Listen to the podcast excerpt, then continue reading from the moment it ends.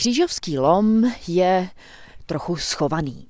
My už jsme tady vlastně nahoře Blaník, někde v úpatí, takže my si zblízka můžeme prohlédnout horninu, ze které je vlastně blaník. To je právě kouzlo lomu, že je to takové okénko dovnitř kopce, kde si můžeme pořádně seznámit s horninou, jak to v tom kopci vypadá. Já vlastně vidím před sebou takovou stěnu, na které je můžeme říci lavina balvanů.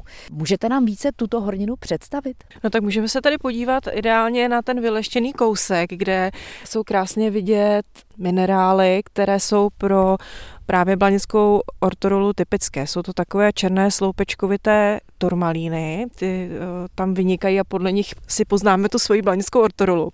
A občas tam jsou takové rezavé flíčky a to jsou granáty. My tady vlastně vidíme horninu, která vytváří blaník. Můžete nám něco vlastně říci o tom, jak blaník vznikal pouze krátce, protože všude je taková kopečnatá krajina, přitom nad vším ční blaník. Blaník vlastně není nějak extra vysoká hora, přesto je velice dominantní v té krajině, protože leží na dně propadliny, které se říká blanická brázda a nad ní vyčnívá jednak kvůli tomu, že je právě vystavěn z horniny, která je tvrdší než to okolí. To okolí tvoří eh, daleko měkčí pararuly. No a také díky tektonickým pochodům vlastně byly vyzdviženy bloky této blaňské ortoruly nad to okolí. Ta ortorula je skutečně jedinečný kámen. Takovýto druh kamene nikde jinde nenajdeme, pouze u blaníku a v blaníku. Tak samozřejmě ortorulu najdeme všude možně, ale každá má nějaké svoje specifikum a my tu svoji si poznáme právě podle těch eh, minerálů, které uvnitř jsou. Takže za návštěvu toto místo stojí nejen proto, abychom zblízka viděli, jaká hornina tvoří blaník.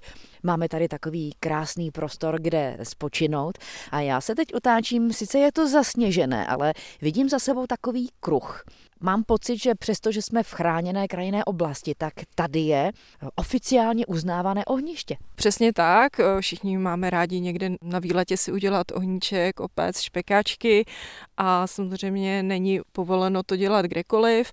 My jsme tady právě ve spolupráci se zprávou HKO Blaník eh, vytvořili takové místo, kde to povoleno je, takže lidi si se můžou přijít, užít si tady ohníček a je to bezpečné, nic se, nic se tady nemůže stát. Procházíme teď napříč celým prostranstvím.